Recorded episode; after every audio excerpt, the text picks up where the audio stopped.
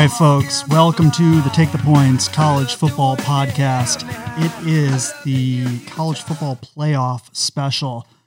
We are going to focus mainly this episode on the two playoff games Alabama versus Notre Dame in the uh, Texas Rose Bowl and Clemson versus Ohio State in the Sugar Bowl.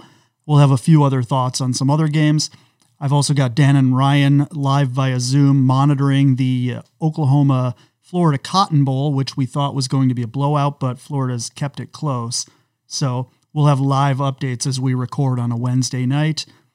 And uh, we have some 90s music talk following up on our last episode for anyone who heard that. Dan has some thoughts. Um, but first, I will kick it over to Dan and Ryan. Anything you want to talk about from the bowl games that have already happened? Uh, your Texas Horns had an impressive showing last night, Dan. Bijan Robinson looking great in the backfield. Also, the backup quarterback, who might be the starter next year, had four touchdowns in the second half. Have to like that. Outside of that, this bowl season is completely out of control with COVID and opt outs. And um, it's really hard to predict up until about two hours before a game starts, honestly before you have really any information. And then even after that, um, you can't really overreact. We've seen, you know, um, Miami's quarterback get injured and the over still come in. We've seen Sam Ehlinger get hurt and Texas still score 50 points. We got Florida missing uh, eight starters and like 20 players overall. They're down four points um, and moving the ball again. Uh, you know, it just shows that college football is a lot about coaching and schemes and, and you know players just um, are rotated in and out. So anyway, long-winded way of saying it's been really interesting. If you love college football, this has been a fun bowl season. If you're a casual fan, these are the worst games of all time. Um, luckily, I and we fall into category A, so it's been working out just fine. Like I'm really enjoying this Florida Oklahoma game because there's players playing I really haven't seen all year, but these guys were amazing in high school and a lot of freshmen and sophomores who are going to be playing next year. We're seeing tonight, and uh, just a lot of fun overall. I mean, the bowl games have always been like that, except for the top BCS games. People forget that even pretty good teams always played um, a lot of new guys in the bowl games, and it was always seen as unless you're competing for a national championship or say a top five spot, the bowl was seen as a segue to next year, like the kickoff of the following season. Yeah. So this that's not really unusual, I don't think. Um, it might be a little over exaggerated this year. Ryan, anything that stood out to you the last week before we move on? Um, I mean, Dan pretty much, you know, nailed everything. It's a little bit of a weird uh, bowl season. It hasn't been great. Uh, it was uh, it was great watching Hawaii. That was fun on Christmas Eve, Hawaii football. Like that's that's a tradition that you know started a long time ago for us, and um, that was kind of nice to get that back. So it wasn't the same because it wasn't on the island, but uh, you know it was fun to watch Hawaii on Christmas Eve. It's been a mixed bag for me on a gambling side of things. Um, Liberty kept it close. Well, they won against Coastal, but they were obviously able to cover the spread, which we thought might happen. Uh, ULL, unfortunately, was not the blowout of the year as we expected, but uh, Hawaii did well. Um, what else? Memphis did well. The Georgia teams and uh, Nevada, our sneaky pick, they managed to win by 11 points. So I feel pretty good about our gambling picks at the very least. Um, all right. Before we get into the playoffs, I just want to run through all of the other games that we're really not going to talk about and just see if you guys have any picks or anything to watch or just a short, you know, 20 second synopsis. So Tulsa plays uh, Mississippi State in the Lockheed Martin Armed Forces Bowl. That's tomorrow. Also, tomorrow, we have West Virginia versus Army and Ball State playing versus undefeated San Jose State out in the Arizona Bowl out your way. So, anything in those games? Those games are uh, horrible and not entertaining, and uh, even I have no angle on any of the three. MAC versus WAC. That's uh, that's the only watchable game for me in that in that uh, trifecta. um, yeah, why not? I like the Mac. I like the Whack. You know, it kind of reminds me of the McDonald's versus Whack Donald's. and uh, you know, with coming into America two releasing a trailer, I think it's appropriate. Let's go. I'll watch that game. I'm with you, and I like the nine and a half with Ball State, the best team in the MAC, getting nine and a half against the best team in the WAC. Don't let the undefeated oh. record fool you. Um, I think oh, Ball State's just as good. I don't agree. I like San Jose State by double digits. Let's do this. Oh wow! All right, our first disagreement on a game we're not even really talking about. Oh, fire on the fountain. Mac doesn't know what they're getting into out in Tucson. Things get a little weird down there. That's a long uh, way. yeah, no, we've we've said enough about Tucson this year, so we'll let them slide for now. All right, moving on to New Year's Day the the little games before the big games. Auburn uh, getting three and a half against Northwestern in the Citrus Bowl. Georgia a touchdown favorite against Cincinnati in the Peach Bowl. And I believe that's it, besides the two playoff games. So uh, Citrus and Peach. Any picks? Uh, my favorite wager of the bowl season is Auburn plus three and a half. I feel they don't have like a coach. That's that's preferred. First of all, that helps. Second of all, I think you saw in the second half against Ohio State. Ohio State just ran the ball at will. Uh, that dude Sermon ran for 300 yards. I think Auburn's just going to just run at them uh, at ease, use their SEC talent to lean on them, and just be too much and be overwhelming. And I really like Auburn to win outright um, in a large way, uh, in a blowout, actually. Ryan, as the uh, Boise State and WAC guy, how do you feel about the hiring of Bryan Harsin as the new Auburn coach? I think it's you know, I think we're going to know pretty quick uh, what what it's going to be, but I'm optimistic. Uh, initially, I really I was kind of shocked, and I was like, you know what? Let's do this. Like the guy can coach. Let's see if he can recruit down there. I mean, it's tough. You got to go against Shang Tsung over in Tuscaloosa, but you know, you don't start at Shang Tsung. You got to earn your way up there. You know, you got to knock off some other people first. And uh, you know, he's got Goro down there in, in, in the bayou that he's got to get to first. So, you know, he'll make his way through. But I'm confident. I'm uh, optimistic. I'd like to give him a shot. You know, we'll see. Goro waiting for him in the basement. It's a good reference. Yeah, I, I feel like, well, he's obviously a great coach and would be a great hire for any major program. The going so far out of region thing concerns me a little bit when it comes to recruits and just uh, uh, sort of like we saw with Joe Moorhead going to Mississippi State. Like sometimes guys go to the wrong region of the country where they don't uh, culturally always fit in. So I have no idea what Bryan Harsin is like personally and whether that'll be the case, but – it'll be interesting to see. There's never been a better time to go to the SEC West. Um, besides Alabama, like every other team's down. So I think there's a good chance to immediately vault Auburn back into the second place, being the second best team in that division. So, Absolutely. you know, we'll, we'll see. But uh, in terms of those two games, real quick, my favorite bet is to go ahead and do the two team six point teaser go ahead and move that Cincy Georgia game to 57 and the Auburn Northwestern game up to 49 and a half and go ahead and bet both unders. Uh, so that's my play on these two games. You don't have to watch them. It's kind of the only way to bet unders, and these are unwatchable games. So I like the six point tees, move it up a little bit, bet the under, just get ready for the the, the two bowl games. All right. Uh, moving along to Saturday, January 2nd, we have the Outback Bowl with Ole Miss against Indiana. That's a eight and a half to nine point line, depending on where you look. Um, NC State getting two and a half against Kentucky in the TaxSlayer Gator Bowl, and Texas A&M against UNC in the Orange Bowl. That is a seven and a half point line in favor of Texas A&M. Uh, and then uh, also the Oregon Ducks against Iowa State, sort of a forgotten bowl game. there, the Fiesta Bowl right out by you guys, not forgotten by you in Arizona.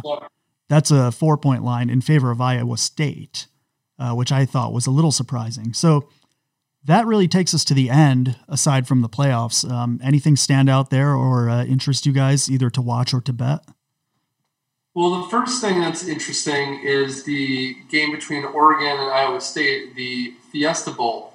The quarterback of Oregon um, and the quarterback of Iowa State um, are both from Phoenix. Uh, Purdy went to Chandler, or no, Purdy's from Gilbert, and Tyler Shough is from um, Chandler, and they are the same age, and they played uh, against each other four times in high school. And how funny is it that they meet in a bowl game for the fifth time um, here in Arizona, uh, both in college? That's pretty amazing. Fun fact in two of the games that they played, the final score was 65 63 in both of the games. In two of the Uh, games. In two of the high, in two of the four high school games that they were quarterbacks in. So what's the Anyway. what's the head to head record in high school? I'm not sure what the head to head was, but they're the same class. But anyway, um, moral of the story: I'm taking an over because of this. The over is low in the Oregon Iowa State was 58. 58. 58. So they'll both Wrong. get it individually. uh This is a high school shootout out here uh, uh, at the Arizona Cardinal Stadium with no fans or like five thousand. It's going to be great. So I like the over in that.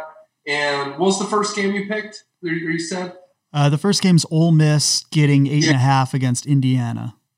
Ole Miss has no players. They literally don't even know who they can put on the field between uh, COVID and opt outs. Um, it's going to be pretty funny to watch. Uh, that being said, I still don't think Indiana can really score a lot of points. So um, look for an under in this game. Uh, as weird as that sounds with an Ole Miss, I think it'll, the total will be inflated, and I think you can get an under in there.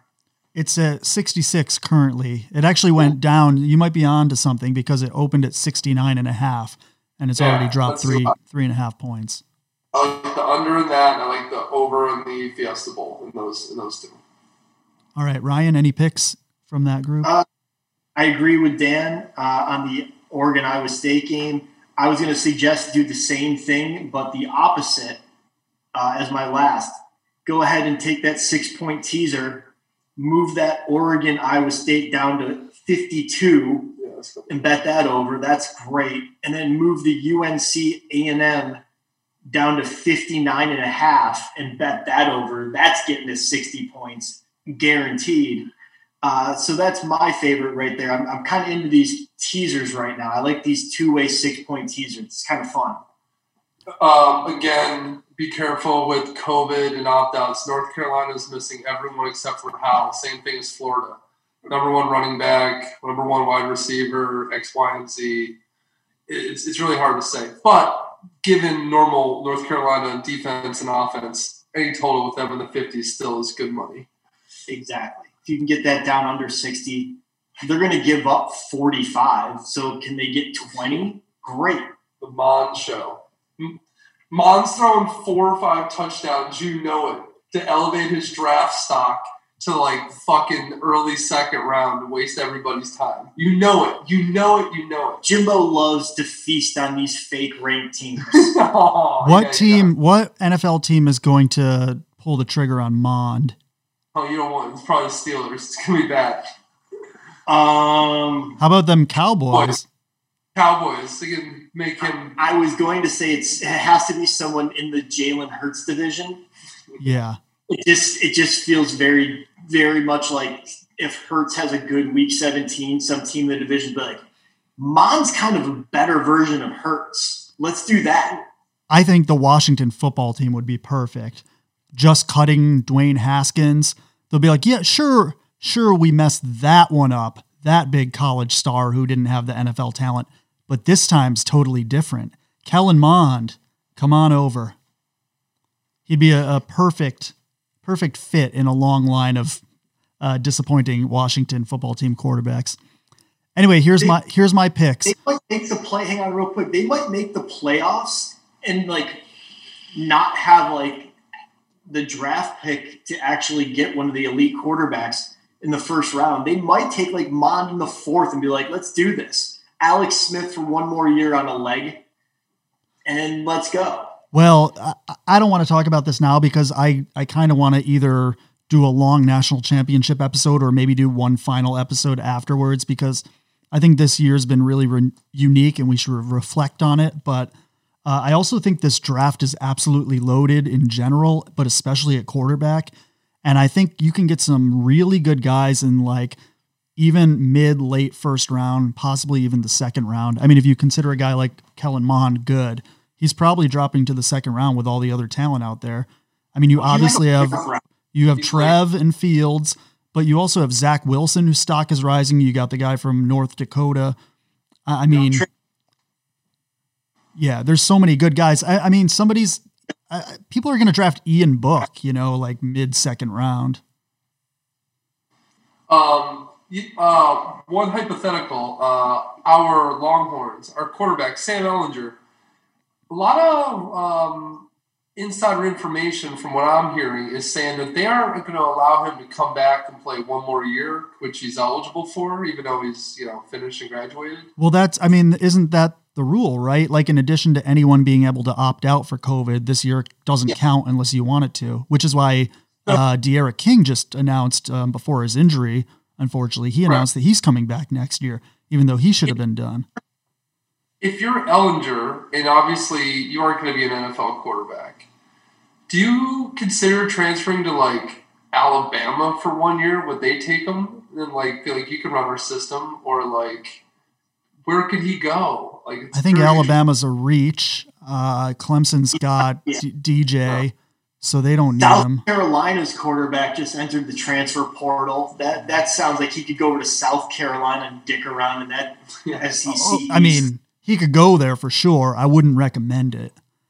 No, but I'm saying like that's go the level. A and M for one year. Go. go I mean, how about how about Oregon? They need a quarterback again next year, right? Uh, Sam at Oregon's kind of interesting. I don't know. There's a lot of possibilities of guys who like aren't good enough for the NFL too, who can come back. It's really weird. I feel like he belongs out in the Pac-12 or somewhere else in the Big 12. Like he's a gunslinger. He should go to Arizona. that that crossed my mind, but that'd be horrible. He should go play for Herm. I don't know who they got out there for next year, but they got a kid who's good. They actually like him, a sophomore. So, all right. Actually, he should go to Arizona because they just hired the Patriots QB coach as the head coach, so he can go work with the quarterbacks coach. There you go. I mean, it, it might be rough next year, but it'll get him ready for the draft. There you go. All right, Tom, we're gonna do some All right. big, thick, thick lines? Yeah, let's let's get to the important games. So uh, let's start with, I guess, the easier of the two, which is the four o'clock game, the Rose Bowl in Dallas, Texas. Uh, 2020. Yep. Oh, it, it's we have to just like process this year and have this is why another reason we need like a final episode after the championship game because this year's been crazy. Jerry presents the Rose Bowl. that's that's the the official Arlington, name that I'm giving it. Bang bang! What's the head? Jerry Jones presents the Rose Bowl. So we got the four seed, the Notre Dame Fighting Irish versus the one seed, the Alabama Crimson Tide. The over under 65 and a half. Alabama, depending where you look, I've always seen it at 20, but I'm looking right now and I'm actually seeing it at 19 and a half. So is it possible the line has moved toward Notre Dame? It seems to yeah. suggest that. Uh, Notre Dame 10 and 1, 5 and 6 against the spread. Alabama 11 and 0, 8 and 3 against the spread. Uh, Alabama, I think, has been the most impressive team all year. Clearly, three Heisman finalists out of the final five, which is, I think, unprecedented, uh, yeah. at least as far as I can remember. Um, and then Notre Dame, you know, let's not sell them short either, even though they're coming in as a big underdog. Uh, Ian Book becomes the winningest quarterback in Notre Dame history. Brian Kelly's a few games away from being the winningest coach in Notre Dame history.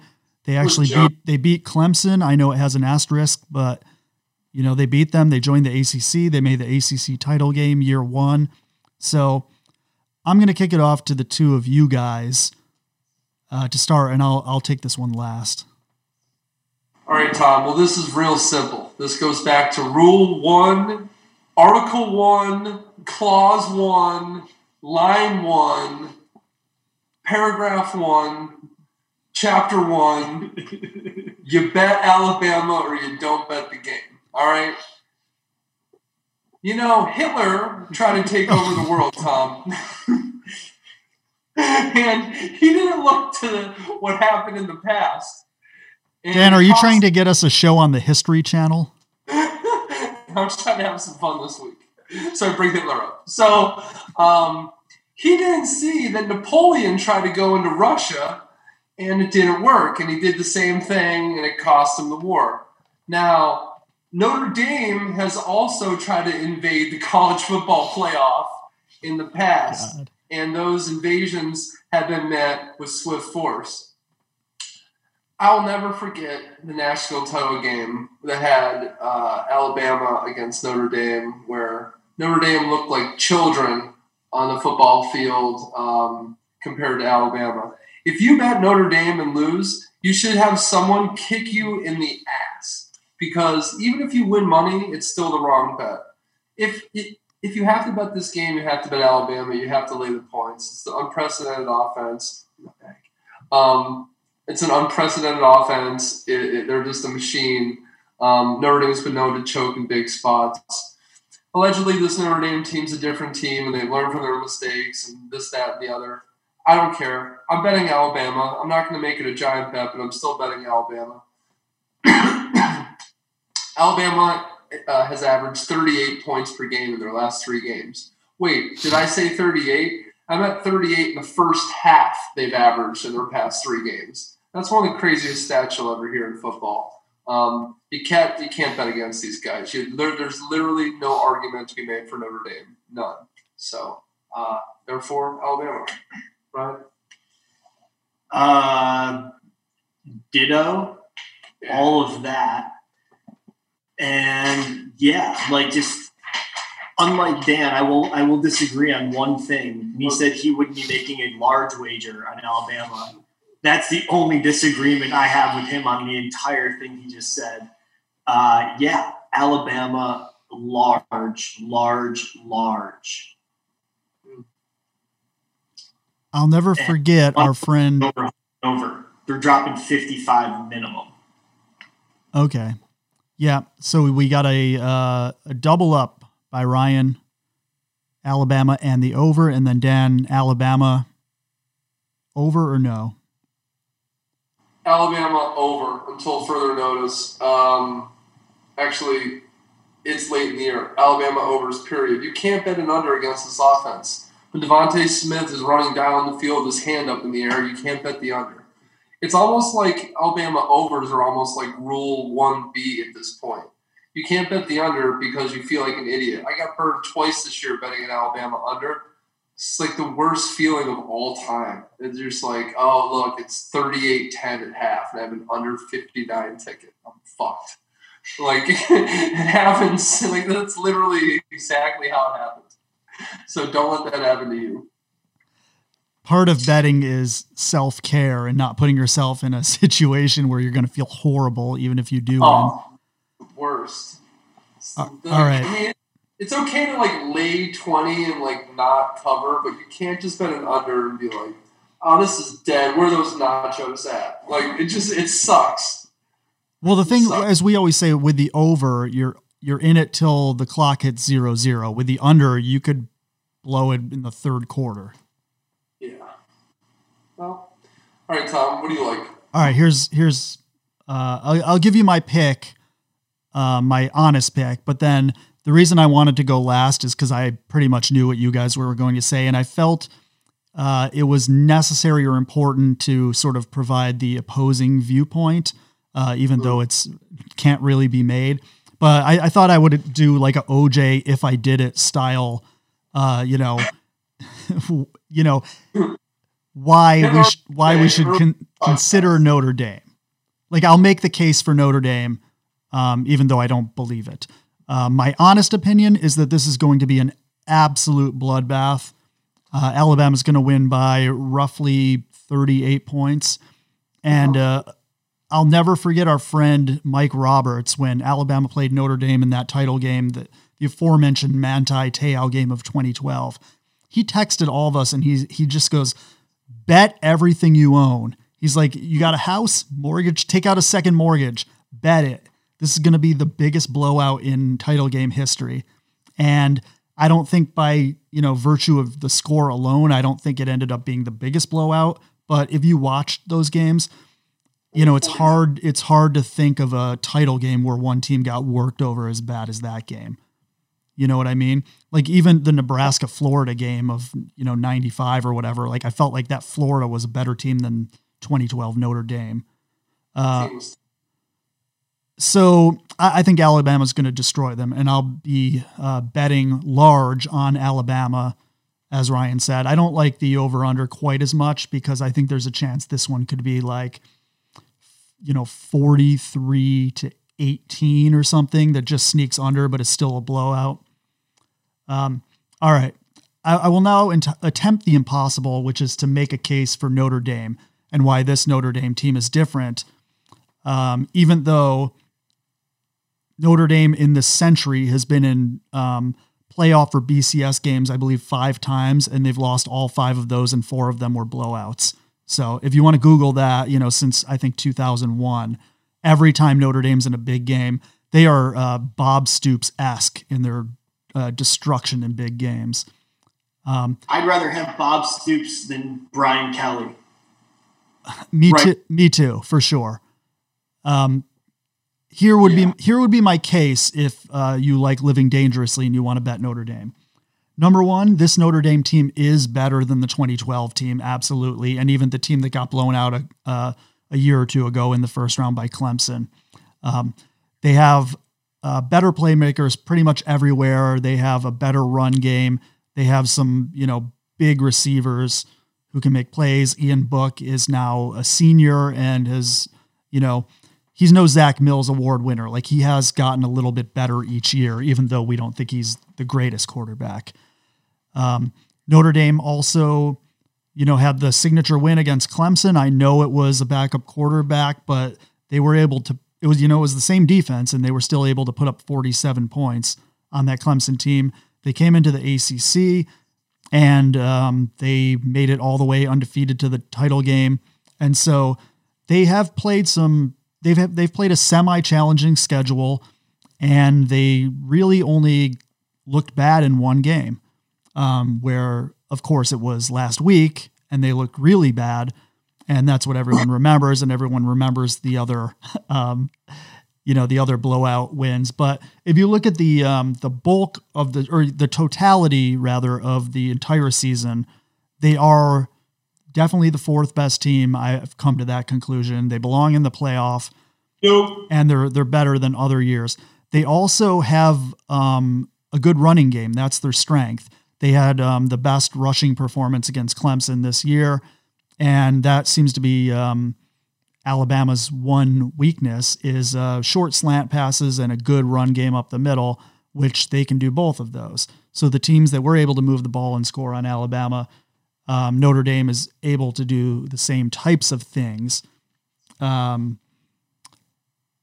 that would be my case. You've also got the winningest uh, quarterback in Notre Dame history, and therefore the best quarterback in Notre Dame history, and the near winningest coach in Notre Dame history, and therefore the second best coach in Notre Dame history, Brian Kelly and Ian Book. Um, so that would be the case that Notre Dame could cover I don't think anyone on earth would make the case that Notre Dame can win. And uh, one of these teams gets boat raced every single playoffs, it seems, and this is just the obvious candidate. So I felt like it was um, we had to do some fairness in advertising or fairness in broadcasting, but I'll be betting large on Alabama, just like 2012. I'll be listening to Vampire Weekend. I'll be uh, what else happened in 2012? I'm gonna do a throwback day. Uh, I don't know. That was the year Dan and I moved to Arizona. That's right. Okay. It's gonna be cold. I want you guys to to pack up, go to Syracuse, move back to Arizona, listen to some Vampire Weekend on the way, bet large on Alabama, text Mike Roberts, and uh, we'll call it 2012 all over again. That's right. Um, I hope Notre Dame gets killed just for the reason that they expand the playoff to eight teams. Because after they get waxed, then they'll be like, maybe it was A and M. Maybe Georgia secretly with two losses was the best team. How about this Oklahoma team that's blowing out Florida? Like, it gives those teams more of a shot to be this, you know, the five, six, seven, uh, eight seeds and pull an upset and be relevant. Um, and people are tired of Notre Dame, you know, getting in a name. This should be the final straw that allows other teams to get in. Now they're not going to let other teams to get in as just the four, but they'll let them get in in an 18 field. So I think Notre Dame will still be part of the college football playoff nearly every year, but at least there'll be an 18 field. As they get crushed against the number two seed, you know, it won't be as significant because this is a waste of time. Like So they're not going to win this would game. be There's the- no using the take the, the take the points um, method that we came up a few years ago for an eight team playoff with uh, five winners, um, the best uh, group of five team, and two at large. Who would we have? So we'd have Alabama wins the SEC, Clemson wins the ACC, Ohio State wins the Big Ten, Oklahoma from the Big Twelve, and Oregon from the Pac 12. Cincinnati gets in. And then we Yeah. have two at larges. So it would be the two top ranked teams. So Notre Dame would be one at large. They'd be your, your seven seed in this case. A&M. And A&M would be your eight seed. That sounds like a pretty good playoff to me. Yes, or maybe you make Cincinnati the eight seed because they're the lowest ranked or some shit, and they play Alabama. But then you get like A and M at six playing against like Ohio State the three. That's really a fun. Like that's that's what the first round should be. Ohio State A and M. That makes total sense. Yeah, we never really figured out how the seeding would go, whether the, the five conference winners automatically get the top five spots or it's just purely based on rankings. I don't think it Nope. matters. I think you throw those teams in any combination and you've got yourself a pretty good 18 Yeah. playoff. I pick I pick the matchups, and we're gonna go ahead and just base it on like what's the best regional thing we could do. That's So what I'd that- like to see. Cincy, Ohio State. Correct. Yeah. That's like the three six matchup because Cincy's legit, they deserve a six. There's the three six. And it's obviously Luke Fickell, former Ohio State um, coordinator Exactly. slash interim coach for a year. They get all the the stories, all that shit. It's great. It's perfect. Um, bragging rights in the state, the whole deal. Okay, so that's one of them, and then we get the four or the uh, who's the two? Clemson's the two seed. For sure. Let's go. yeah. But Clemson against uh, Oregon, the Pac-12 champ. It'll be fun. Clemson, Oregon. That's going to be fun. Great uniforms, interesting offenses, good stories. Uh, and then you get Oklahoma, who had you know two losses. Oklahoma's the eight seed. You get them against Alabama. That's so good. Over under 106 and a half. That's like the biggest brand names you can get down there. Like it's perfect. Or, yeah. And then the four five is what Notre Dame and A and M, which is that's the Great. argument that everyone's having. Let's make them play as the four five. That's really Hmm. good. I like that a lot. And I think that makes sense. Yeah. I, I think a combination of rankings, or I guess it would be rankings, but we will ask the committee to take into account those sort of matchups and uh, avoid teams that have already played in the season, put together teams that are um, would make sense both in the rankings and in the the stories and compelling games. We want compelling games for all of them. No Alabama Notre Dame. There you go. All right, let's move along. Allstate Sugar Bowl, 8 p.m. New Year's Day. The Ohio State University Buckeyes are getting seven and a half points against Clemson, and the over under is 66 and a half. Ohio State 6 and 0 on the season, 3 and 3 against the spread, coming off a Big 10 championship where they as you mentioned had a all-time rushing record against Northwestern. Clemson meanwhile coming off the throttling of Notre Dame, they win the ACC, they're 10 and 1 overall. Uh, you know, perfect record when Trev plays. As I said, that one loss has an asterisk this season. Uh, five and six against the spread, however. So, who wants to take it first? I'll take this one, Tom. A uh, lot of stuff here. Um, the game last year was really amazing. Clemson was lucky not to get blown out in the first half. Ohio State never put them away. Clemson came back, won the game, held on late with an interception in the end zone. Um, this year's Clemson team's offense, uh, I don't think, is as good as last year's, clearly. Um, but I don't think this Ohio State team is as good as last year either. It's kind of weird. I think both teams are, aren't quite as good as last year, to be completely honest with you. Um, last year's game was a coin flip, and um, this year everyone's kind of writing off Ohio State and Justin Fields. Um, but last year, Fields looked amazing against Clemson. He just threw a pick late when the wide receiver went the wrong way. Seven and a half is a lot of points. Uh, some late breaking news Clemson's offensive coordinator won't be there to call the game because he'll be out with COVID. That'll play some sort of factor. Um, I hate Ohio State and I can't stand them, but I cannot lay seven and a half with Clemson in this spot at all. Um, I think there's a good chance Ohio State wins this game outright. Um, and there's also a chance this is the last game you see Dabo Swinney as head coach at Clemson potentially too. I think there's a real chance he goes to Jacksonville Trev. So, yeah, this could be the end of an era. We'll see. But maybe Clemson finds a way to win again and plays Alabama. So, hard to say. Hard to go against Clemson, but I, I can't lay the seven and a half myself. And as far as the total goes, I'll take an under. Um, I, am not sure what the number even is, but Clemson unders in big games seem to be the way.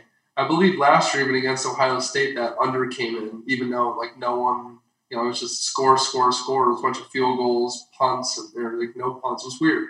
Turnover on downs. Yeah, last year, so the over under is 66 and a half, up one point from where it opened. And last year's game was 29 23, so didn't even get to 60. I also like an under again this year. That's the only thing I'll probably bet in this game and root for Clemson. Maybe a Clemson money line under hook, but I will not lay the seven and a half. Can't do it. Ohio State's never in the spot where they're an underdog and they get this like kind of disrespected. Um, they feel like they gave last year's game away too. They still got Fields. They still got Chris Olave. They still got Trey Sermon. They'll be fine. It's gonna be a coin flip game. Take the seven and a half as much as it kills me. Ryan, you want to go next? All right, I'll, I'll go next. It, uh, actually, I want to go next because I'm going to just repeat so much of what you said, Dan. This is a really, really difficult game to pick. And I uh, wholeheartedly agree that both teams are not as good as last year. However, I do think last year's game is a good model to use going forward. I think everybody's just assuming we're going to get Alabama versus Clemson. Oh. Ryan's up to sh- some shenanigans. No, no, no. I just I knocked the iPad down. it's all right.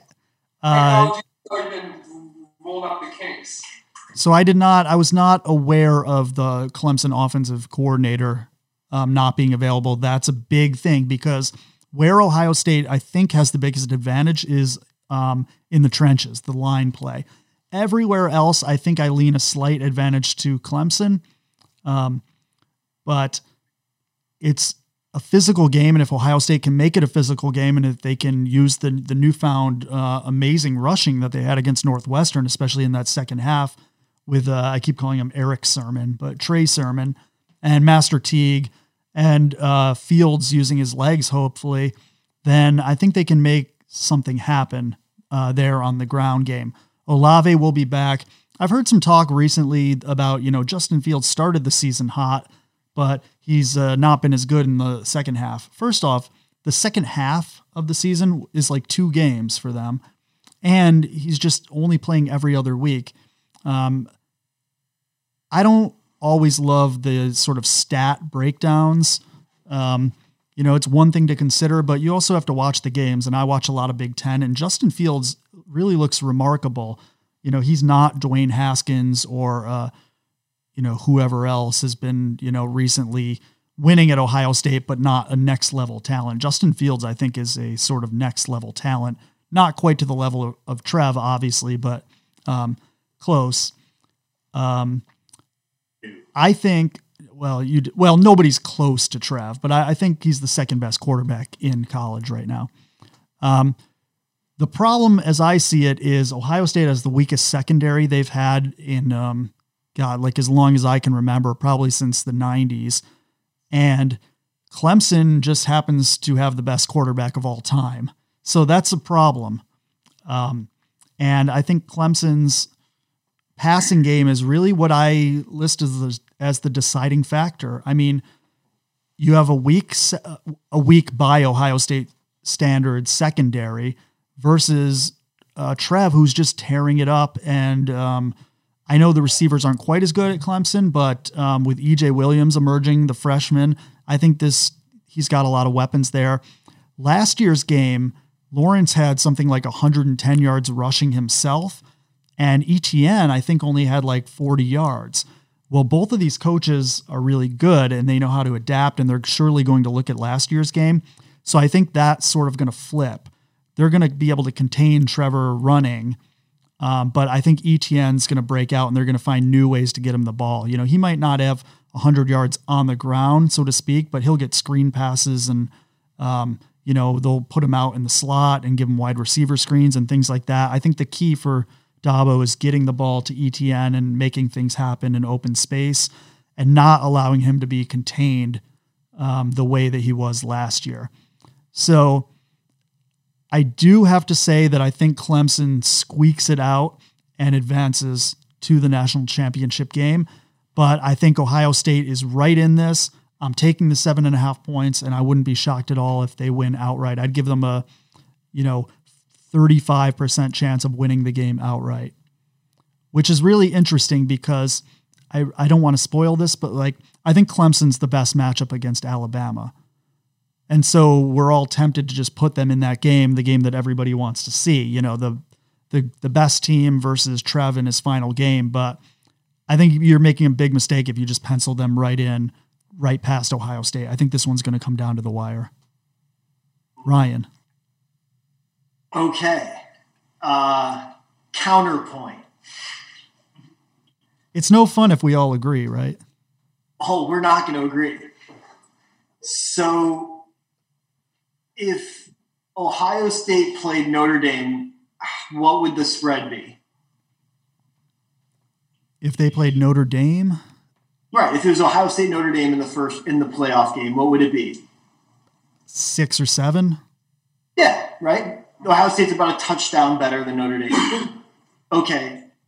What did Clemson do to Notre Dame last week? 34 10. Ohio State's a touchdown better. 34 17 sounds about right to me. Uh, that's kind of the way I'm looking at this. I honest, I just think Clemson's that much better. Uh, you were talking about Etienne, like he had 412 yards last week. 412 total yards. Like, it's just craziness. Like, these guys have been playing together for so long, Etienne and Trev, and now without the offensive coordinator, I actually think that might be a little bit of an advantage for Clemson because now Trev's can just call whatever the hell he wants. They're just going to let him call plays. And you said he's the best quarterback of all time, and now you're taking the leash off of him a little bit. The guy who's like, okay, let's, all right, let's slow it down. Let's get a nice, simple run play to the left here. This is, you know, slow it down, go easy. Like, no, Trev's just going to go freaking pedal to the metal on these guys. He's calling plays.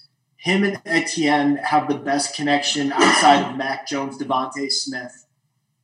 And it's going to be, it, I think Clemson's going to run away with this game. I don't believe the Ohio State hype. I don't think they're that good. I don't think they're better than last year's team. And honestly, I think that Clemson just has such an advantage at like almost every level. Like I don't know, like I don't know that there's an Ohio State guy better at his position than any Clemson player outside of like a couple of like interior linemen. I know Ohio State's got a couple of good like, you know, center guard, they always do. I'll give them that. But like outside of that, like this is Clemson's better at every level and I think they're just going to turn this into like a 7 on 7 game and they're to they're just going to run them off the field. I think it's to be like 38-20. I really do. All right. I mean, as the Big Ten guy, I really want to see Trevor in the championship game in his final season. I mean, I, th- I think that would be the best outcome for America. But you know, my my counter counterpoint is that you say uh, Clemson has the advantage at almost every position. I sort of agree with that. I think um, you can make the case that Olave's the best receiver, but the and and then the run game, obviously Etienne's probably the best running back in the whole country, unless you count um, Najee as higher. But you know, it's different styles of run game. So you know what style is going to play off. Uh, Ohio State has the advantage in the trenches, I think, and that's where football games are won. It's easy to forget when guys are you know going five wide and slinging it around, but like not in 2020 Absolutely not in 2020. Quarterback is where it's won. That's why I, Trev Mac Jones, the two best quarterbacks in the country. It's a quarterback league. Ask Josh Allen if it's a quarterback league, Tom. Oh. Come on now, Tom. I mean, ask ask uh, ask Trevor Lawrence from last year, or ask uh, Tua from the year before. You know, they played great offenses, but the reason that LSU and Clemson won the last two championships was because the opposing quarterbacks were getting harassed all game long and couldn't get anything going. It's quarterback league. Joe Burrow won the title because he broke every quarterback record. It's the way football is right now. We'll see come Friday. This is a good argument, gentlemen. We have other arguments to get to. Yeah, we, we got to. I, I want to um, I want to end this and go into a bonus episode. So let me do a teaser because I have found that, you know, 45, 50 minutes seems to be a good length of podcast. But I'm happy to continue here and release a bonus episode. So, um, what are we going to talk about in our bonus episode, Dan, that will come out, you know, shortly after you hear this one? We don't even do a bonus episode. This doesn't have to be long. We'll just talk for five minutes at the end about 90s rock. All right. I feel like this is going to get more heated than the championship discussion. All right. Scratch that. Edit that all out clap, go. clap, recut. All right. Thanks, okay. thanks for listening to that breakdown, folks. And now here's Dan Partridge with a closing five minutes on an unrelated topic. All right, Tom. Eve Six Twitter is taking over America. It's there so good. So they've they've ascended to the next level. They are they've moved up the power rankings on '90s band lists so far due to nothing to do with their music just it's giving. The, it's the number one Twitter account. It's it's by far the number one Twitter account right now. You get daily updates on everybody that you've ever listened to about how they're all fucking losers in Los Angeles. It's so great. Every day I laugh. Every single day I laugh. So anyway, and he's posting seventy tweets a day sometimes, and they're they're all goal. I mean, you know, fifty five of the seventy are great. Some of them literally make me cry laughing, and I can't control myself. Me too. And he's expanded into other territories. I mean, he had one about this. He goes, "The Sopranos is the best show ever," and yes, I've seen The Wire. That one cracked me up. He's so funny. So anyway, we listened to some Eve Six. I listened to uh, some Eve Six radio on Spotify, and some '90s bands popped up, and I listened to some stuff, Tom, and you know, we always like to give an update on what's good and what's bad and what's just unbelievably terrible. I'm going to give you some initial thoughts over the last couple weeks of listening to 90s rock, which is funny because, like, when I'm on the highway, I can listen to it, but when I'm rolling, this is Arizona, it's sunny every day, so I got my windows down. I can't pull up to a stop sign with some of these tracks playing uh, and look at the person next to me with a straight face. So I have to listen to this very carefully. Um, okay, I'm going to start with stuff that's horrible because we're on Take the Points. Week to go, after uh, stuff that sucks first. All right, uh, right off the bat, all songs by the terrible group Cake. Cake is really bad. I can't take the lead singer, the way he talks, his tone. It was kind of kooky and goofy in the 90s, but if you listen to it now, it's unlistenable. All right, hang, hang on, Dan. I, I already strongly disagree with you, and this is why this segment's going to go on for fi- 55 minutes. But um, it, it, I think it would be helpful for the listeners if you could, as you go through these, you know, describe uh, whether or not you liked them all. I mean, you, you kind of did it for cake, but it's good to know what you thought of them in the 90s versus now for context. I thought they were okay. Like I, I, like if it was on the radio, I, I, I didn't mind it. But I never purchased a Cake CD with my own money. I didn't really like when it was on a mix CD. There, I was always neutral about Cake. Um, I was never excited if they were like, "Hey, yeah, we go see this festival and Cake's there." But um, yeah, now they're just they're bad. Moving on, Third Eye Blind, horrible. Uh, I used to be a Stephan Jenkins truther in my earlier age, um, but like there's some really cringe songs. Like the beginning of the song "Jumper" just makes you want to jump off the roof. Literally, it, it's one of the worst five second intros of any song you could ever ask for. It runs counter to the premise of the song. Yeah, it actually would make you want to kill yourself.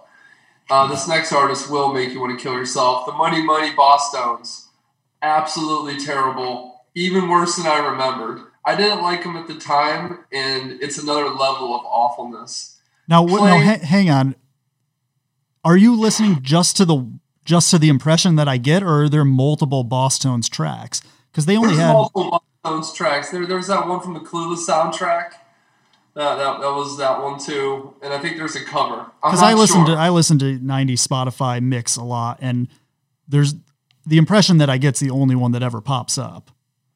Well, I got two.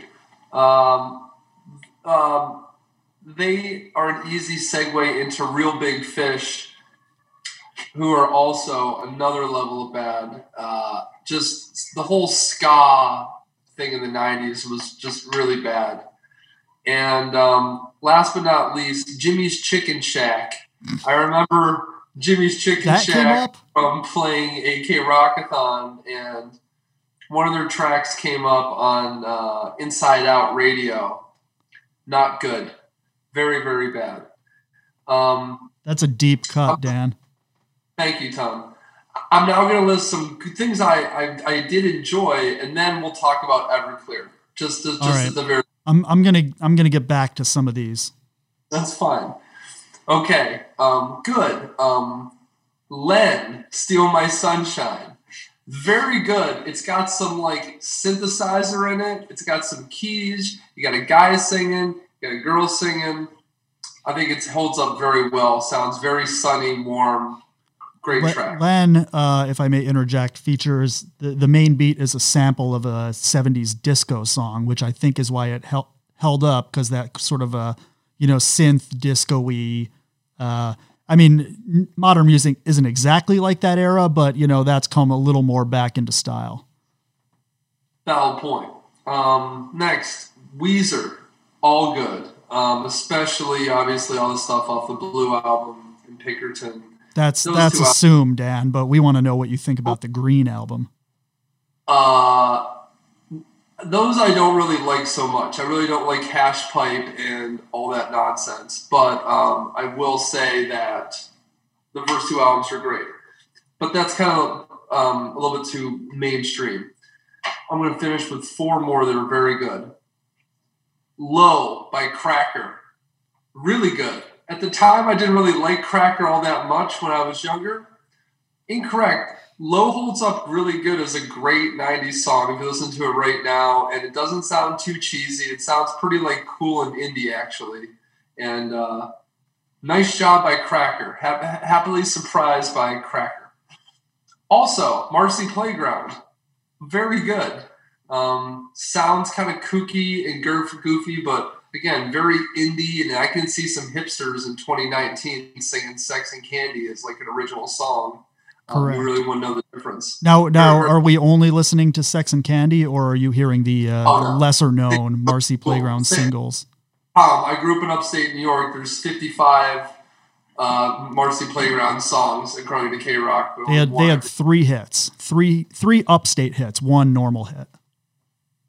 Three upstate mega hits. Um, and last but not least, I think of all the songs from the 90s, the one that sounds the most modern to me is Kula Shaker. Uh, wow. Um, tons of synths and these different changing parts in the song and these like waves and rides. Very similar to Tame Impala, to be honest with you. Um, that song was way the fuck ahead of its time, and Tattva is the song that held up the most, the most to all the stuff I listened to. And that's I'm, my thesis.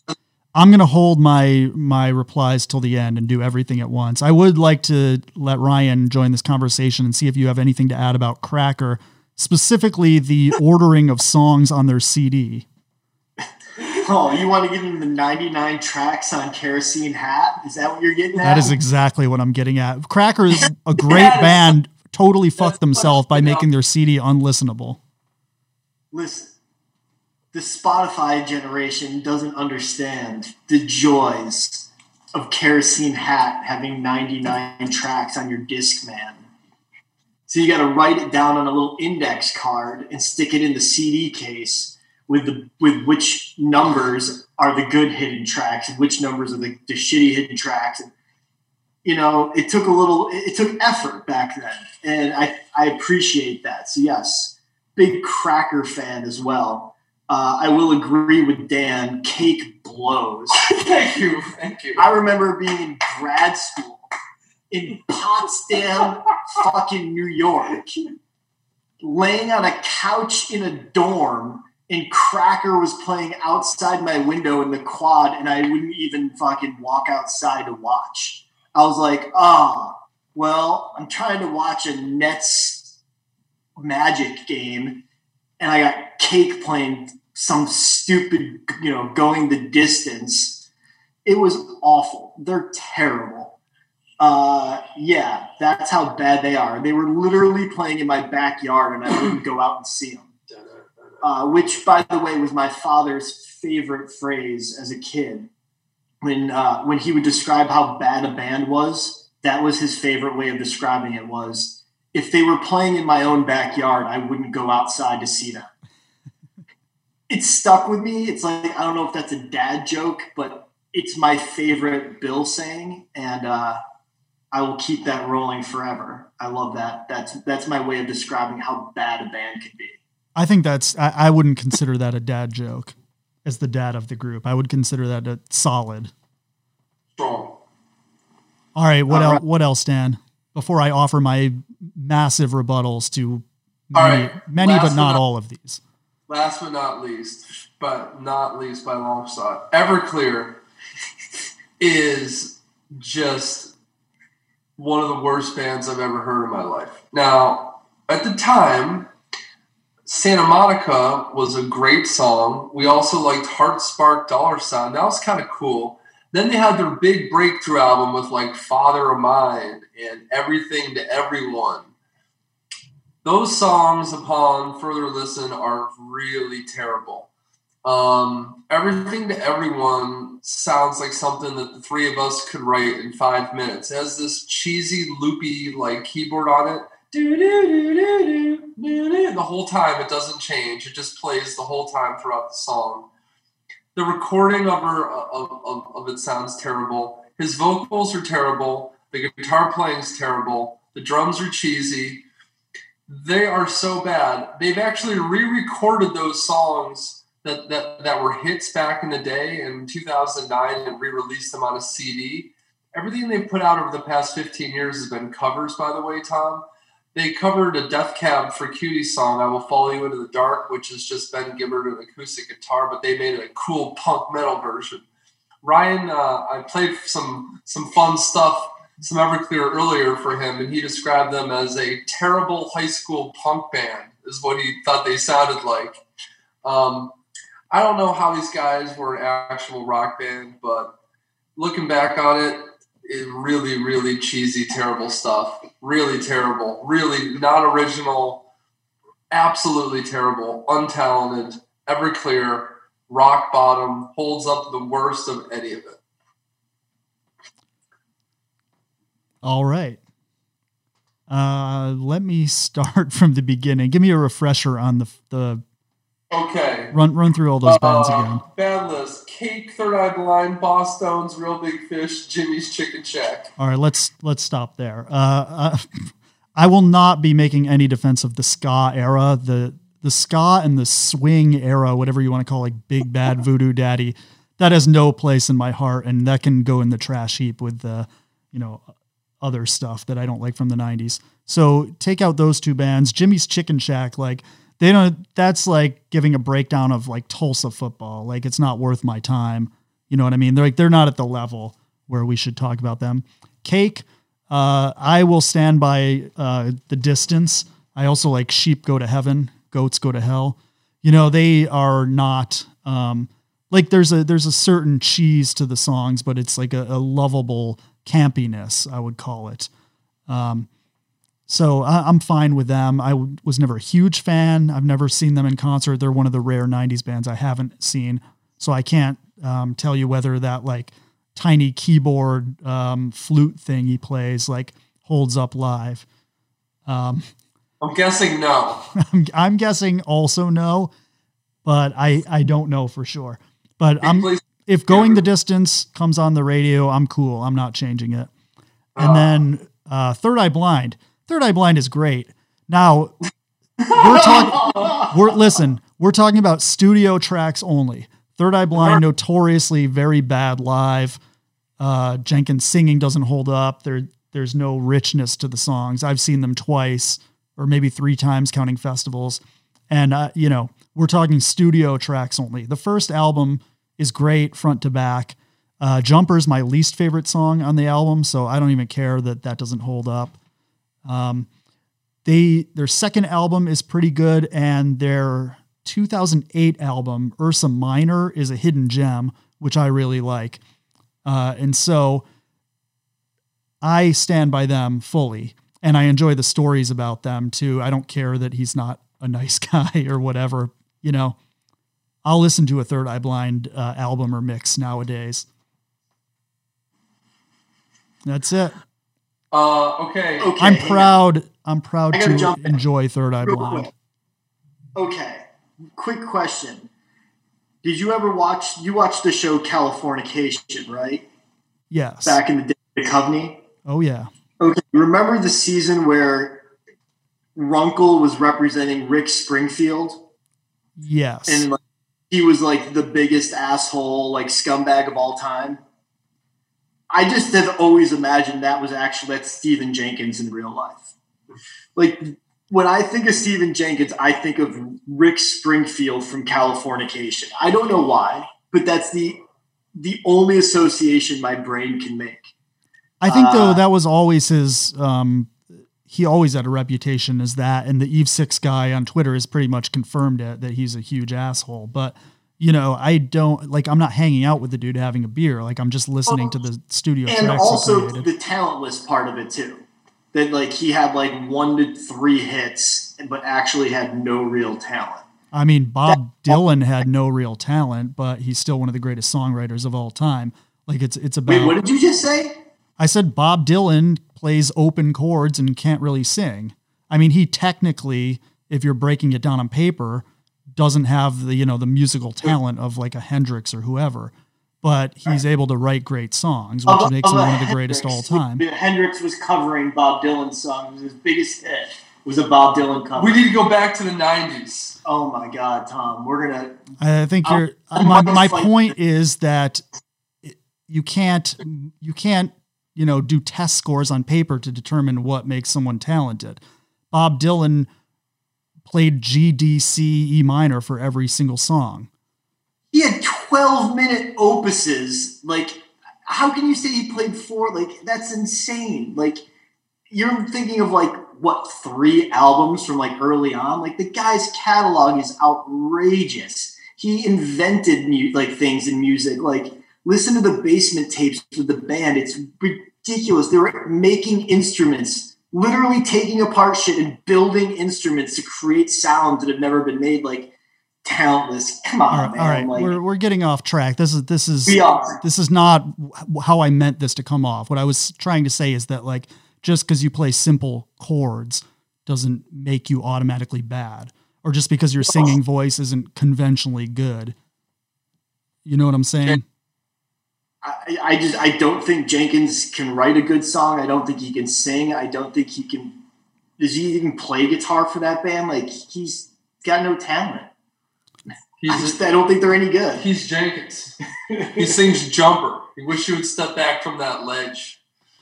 I know that I'm never going to win any cool points by liking them, but Third Eye Blind writes catchy songs. Their albums are listenable front to back, most of them, and uh, they they are good at what they do.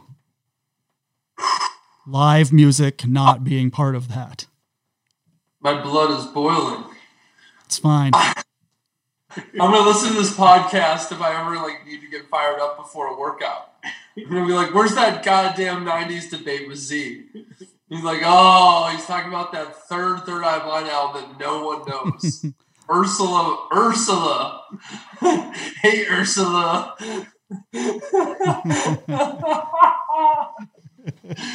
oh, anyway. All right. um, I want to state for the record that Bob Dylan's great and that that was not the point I was trying to make. Okay, fair. Tell me about Everclear and let's end this goddamn podcast for the night. All right. Uh, I think I agree with you with the middle group for the most part. Um, Everclear, same deal. Uh, not very good live. Simple songs, but effective. Um, they. I, I mean, I don't know. I don't know what you guys are looking for, and I know for a fact you were rocking out to those songs in the '90s. So, you know, not all music is written for uh, 40 year old dudes who want like 15 layers of synth. You know, these are songs written for 16 year olds, which is what we were at the time. Uh, the the so much for the Afterglow album holds up pretty well in my opinion. The hit songs off that were never the best songs on that album to begin with. The so much for the Afterglow, the song, Amphetamine, um, California King, Why I Don't Believe in God, the songs at the end, like those are the ones that make that album. The hidden track, I'll Be Hating You for Christmas, I put it on the other day. Oh my god. I think uh, I think I'll agree with you. The production value, I mean, it's better than the the first. Well, they had a, a first first album, but the Santa Monica album, you know, the production value isn't great on that whole album. I think uh, Santa Monica, your uh, Dan Senior once said it was the best song of the entire '90s. So I'm I'm a little appalled you would go against the music legend on this one. It was high a lot. It was, Hearts- high, take. He, he wasn't sober a lot. It was hard to take anything he said serious. Well, he was right about that. He introduced us to The Who, he introduced us to Frank Zappa, and he said that Santa Monica was the best song of the 90s. And I think he was, uh, uh, I was going to say three for three. I wouldn't put Santa Monica number one at the 90s, but it's a very good classic song that you don't have to skip. Uh, Heartspark Dollar Sign Rules. That's a great song, then and now. There's some other ones on that album, um, like Heroin Girl, that hold up pretty well. But it, yeah, it's the So Much for the Afterglow album that was a seminal pop punk album in our high school era. And uh, yeah, I mean, nothing, nothing that we loved at 16 is going to hit exactly the same way. But you know, they again wrote good songs. Um, they were good at what they did. So it's it's not fair to compare it to some of the other stuff. You know, it's not fair to compare them to Pearl Jam or Nirvana or Tame Impala or whatever else. They're they're they're they're like just comparatively like Eve Six is better. Like they're way No, better. No, no, no way. Yes. Eve, Eve Six's two or three, their two best songs are higher than most of the bands or all the bands you mentioned. But as a whole catalog, Everclear's got way more good songs. Eve Six has way more uh, filler. The other one I'll Yep. mention is uh, Harvey Danger is the song that holds up the best and sounds the most modern of all the '90s rock of you know that variety. Sitter. Flagpole Sitter is so well produced. The lyrics sound a little quirky, and it could have come out yesterday, and it would still be a huge hit. So much along the lines of like "Steal My Sunshine." I feel like that song's only improved. Harvey Danger. Whatever happened to them, Tom? They put out sub. Give me some info on them.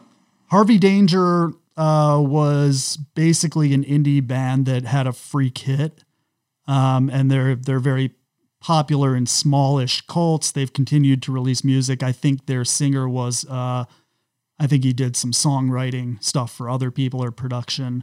Um, a lot like a to a lesser degree, like a Dan Wilson of Semisonic or a Butch Walker of Marvelous Three. You know, guys who had moderate success on their own, but then went on to have greater success uh, behind the soundboard. I believe, although I, I, could be confusing him with someone else. Butch right, Walker, man, Butch Walker of Marvelous Three. Who would have thought that the guy who sang Freak of the Week and Every Monday, which were upstate hits, which most of America doesn't even know, went on to be like one of the most prolific songwriters of this century. Impressive. There were some other random songs that came up I listened to. I'm like, oh my god, I forgot about this song. Anytime Freak- you hear an artist like um like uh, Marcy Playground or something, and you're like, these guys were really good. What happened to them? almost definitely the band broke up and the singer or creative force became a producer for somebody else. Almost every single time. Jeez, dude, the, the, the running back for Oklahoma just uh, had a. He's gonna. You're gonna see this highlight for a while. He's coming out in the draft too, Stevenson. He'd be a stud pickup for somebody. He's looking quite good. He's looking. Yeah, Rhamondre Stevenson, beast beasting, dude. Jesus, he just broke like ten tack. Like this was really it was like a video game. Sorry to interrupt, Tom. No, it's fine. uh, I'm gonna have to uh, cut a lot of this anyway because we've gone long. as predicted. like I feel like your your knowledge of the '90s rock is like when you have a friend who you think has a drinking problem, but it turns out they just like have like a bunch of cocaine everywhere, and it's way worse than you thought. well, I look at it more like your knowledge of the Super Mario video game franchise, where you could beat it in like seven minutes, and it was very impressive, but didn't actually help in life in any way. Similar, similar. I'm like, you know, I think Tom might know a little bit about Everclear still. You're like, California King, amphetamine, listing them off like they're. You're like, I got a couple kids, that one and that one, but I'll tell you, California King, that's the one you're able to list off the names very quickly. Well, here's the thing about having kids. Like you got, well, there's many things about having kids, but here's the music related one is that you basically just freeze like a year or two before you have kids. Like if I were to ask you guys what's the last like album you really enjoyed or what's like your last great album, probably something from the last 2 3 years. Yes. You know, for me it's uh 2014 and then even before that I probably have to go back to like I don't know 2011 or something. You know, I probably only have two great albums from the past decade you know, the last great album I can remember really loving and playing constantly was the one Vampire Weekend album, um, which I think was 2014. After that, there's not an album I love or has been in heavy rotation.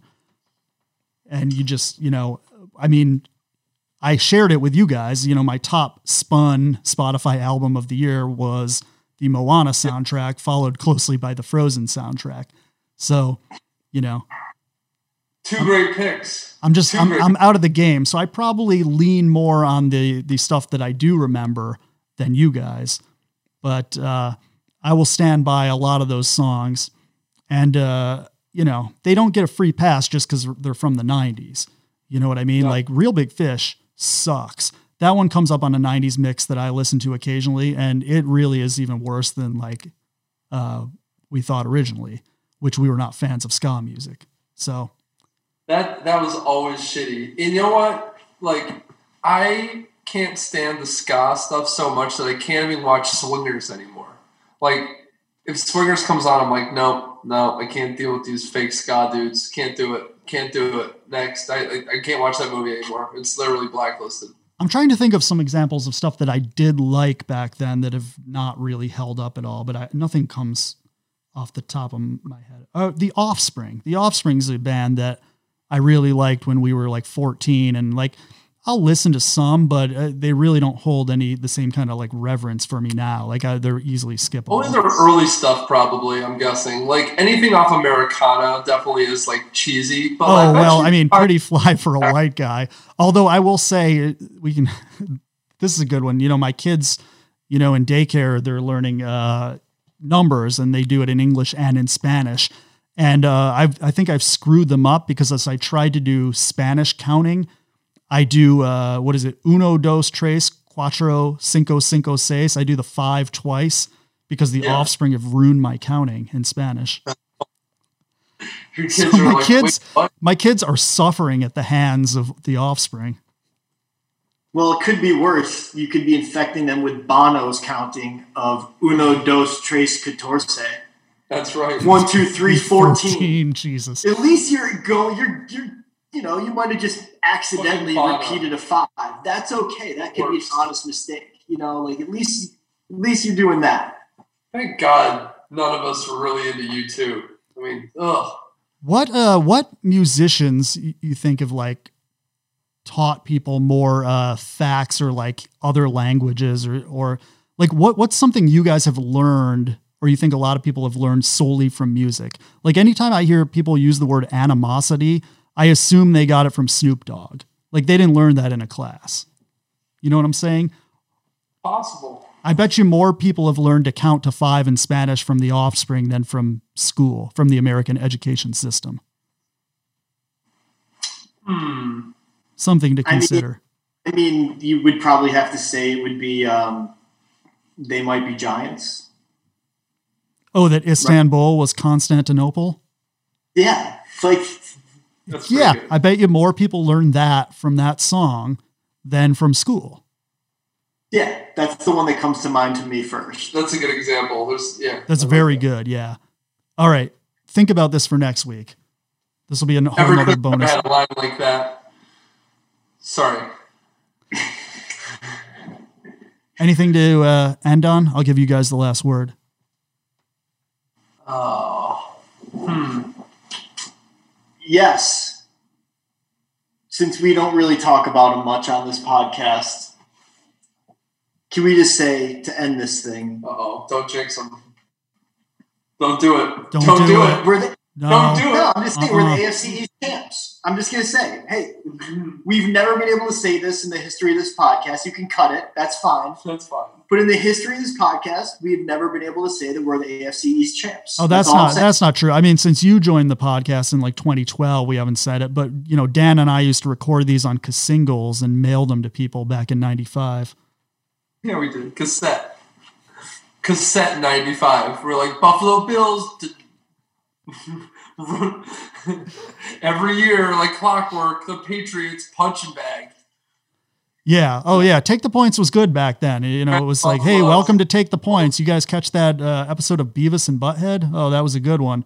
Anyway, uh, here's our outro music, Mother 94. All right. Enjoy the games. Everybody have a happy new year and be safe. And uh, we'll see you in a week or so. Good night. Happy New Year, Tom. Dan, what song do you want to end on? Steal My Sunshine? Yeah, let's do it. All right. Uh, good night, everyone.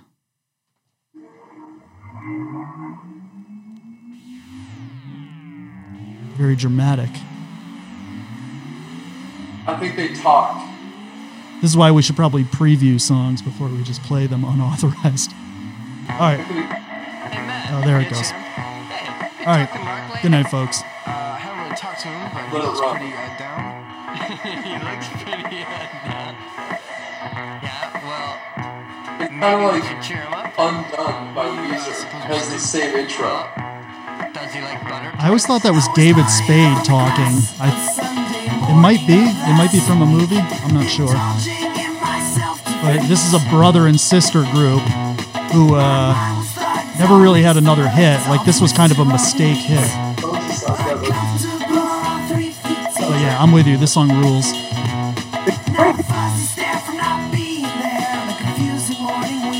I'm gonna try to. I'm gonna try, try to do a live crossfade out with our um, take the points closing theme song. Here we go. Good night, folks.